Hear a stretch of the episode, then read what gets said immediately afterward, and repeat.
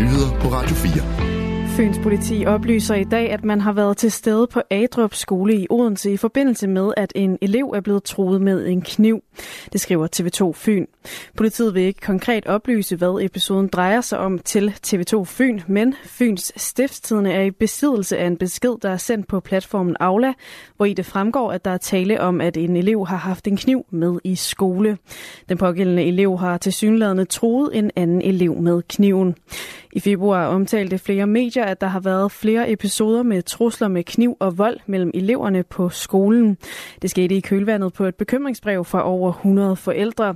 Skolens ledelse har kendt til tre episoder om trusler med kniv og et tilfælde, hvor et barn har fået såkaldte 11-års tæsk. Derudover har ledelsen også været bekendt med, at der har været en episode, hvor der angiveligt er sket en seksuel krænkelse, og en episode, hvor en elev er blevet sparket og slået. Ifølge kommunen blev forældrene i alle tilfælde orienteret. Den russiske oppositionspolitiker Alexei Navalny er her til eftermiddag blevet begravet på Borishovski-bragpladsen i Ruslands hovedstad Moskva. Det oplyser hans talsperson ifølge Reuters. Umiddelbart efter begravelsen skriver hans enke Julia Navalnaya på det sociale medie X, at hun takker sin mand for 26 års absolut lykke.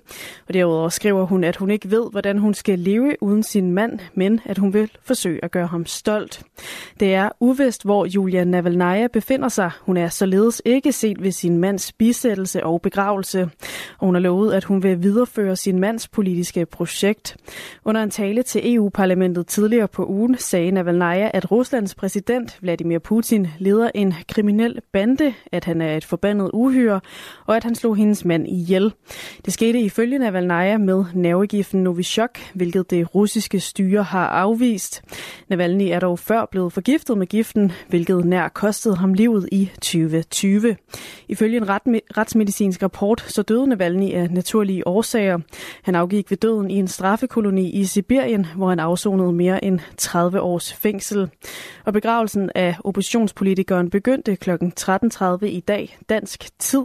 Cirka tre kvarter senere blev hans kiste sænket i jorden. Tusindvis af støtter var mødt op foran kirken for at vise deres støtte til den afdøde politiker og aktivist. Halvdelen af de 46 containere, som et mærsk fragtskib tabte i Jammerbugten for godt to måneder siden, er fortsat ikke lokaliseret. Det oplyser Mærsk. Vi mangler fortsat at finde 22 containere, skriver rederiet i en pressemeddelelse. Og 19 af containerne er lokaliseret, og fem containere er, siden, det, siden de faldt i vandet, drevet i land. Eftersøgningen af de savnede containere fortsætter dog. Vejret har til stadighed været en udfordring, hvor der har været flere pauser i efterforskningen, skriver Mærsk i meddelelsen. Og to skibe er på vandet for at lede efter de resterende containere. Alexander Stubb er i dag tiltrådt som Finlands nye præsident. I sin tiltrædelsestale fremhæver Alexander Stubb, at finnerne lever i en usikker tid, og at landet har og landet med sin tiltrædelse i Forsvarsalliancen NATO står på tærsklen til en ny æra. Nu står vi på tærsklen til en øh, ny periode, og Militæralliancen og NATO-medlemskabet betyder, at vi tog det sidste skridt ind i den vestlige værdifællesskab, hvilket vores republik mentalt har været gennem en del for hele sin uafhængighed, siger Alexander Stubb ifølge Yle. Finland ansøgte sammen med Sverige om at blive medlem af NATO efter Ruslands invasion af Ukraine i februar 2022. I april sidste år blev Finland optaget, og i sin tale siger Stubb videre, at han er klar til at tage svære beslutninger for at beskytte Finlands sikkerhed. Han advarer om, at Ruslands invasion af Ukraine markerer begyndelsen på en ny og farligere tid med splittelse.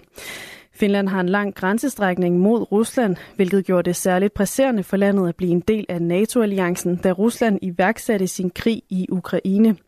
Alexander Stubb aflagde sin ed på både finsk og svensk og er valgt for en periode på seks år.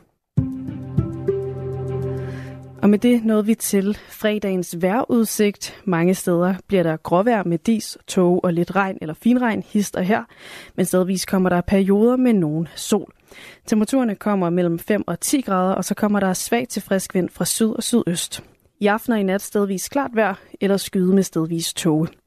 Og på Monholm kommer der regn sidst på natten. Temperaturen er ned mellem 2 og 6 graders varme.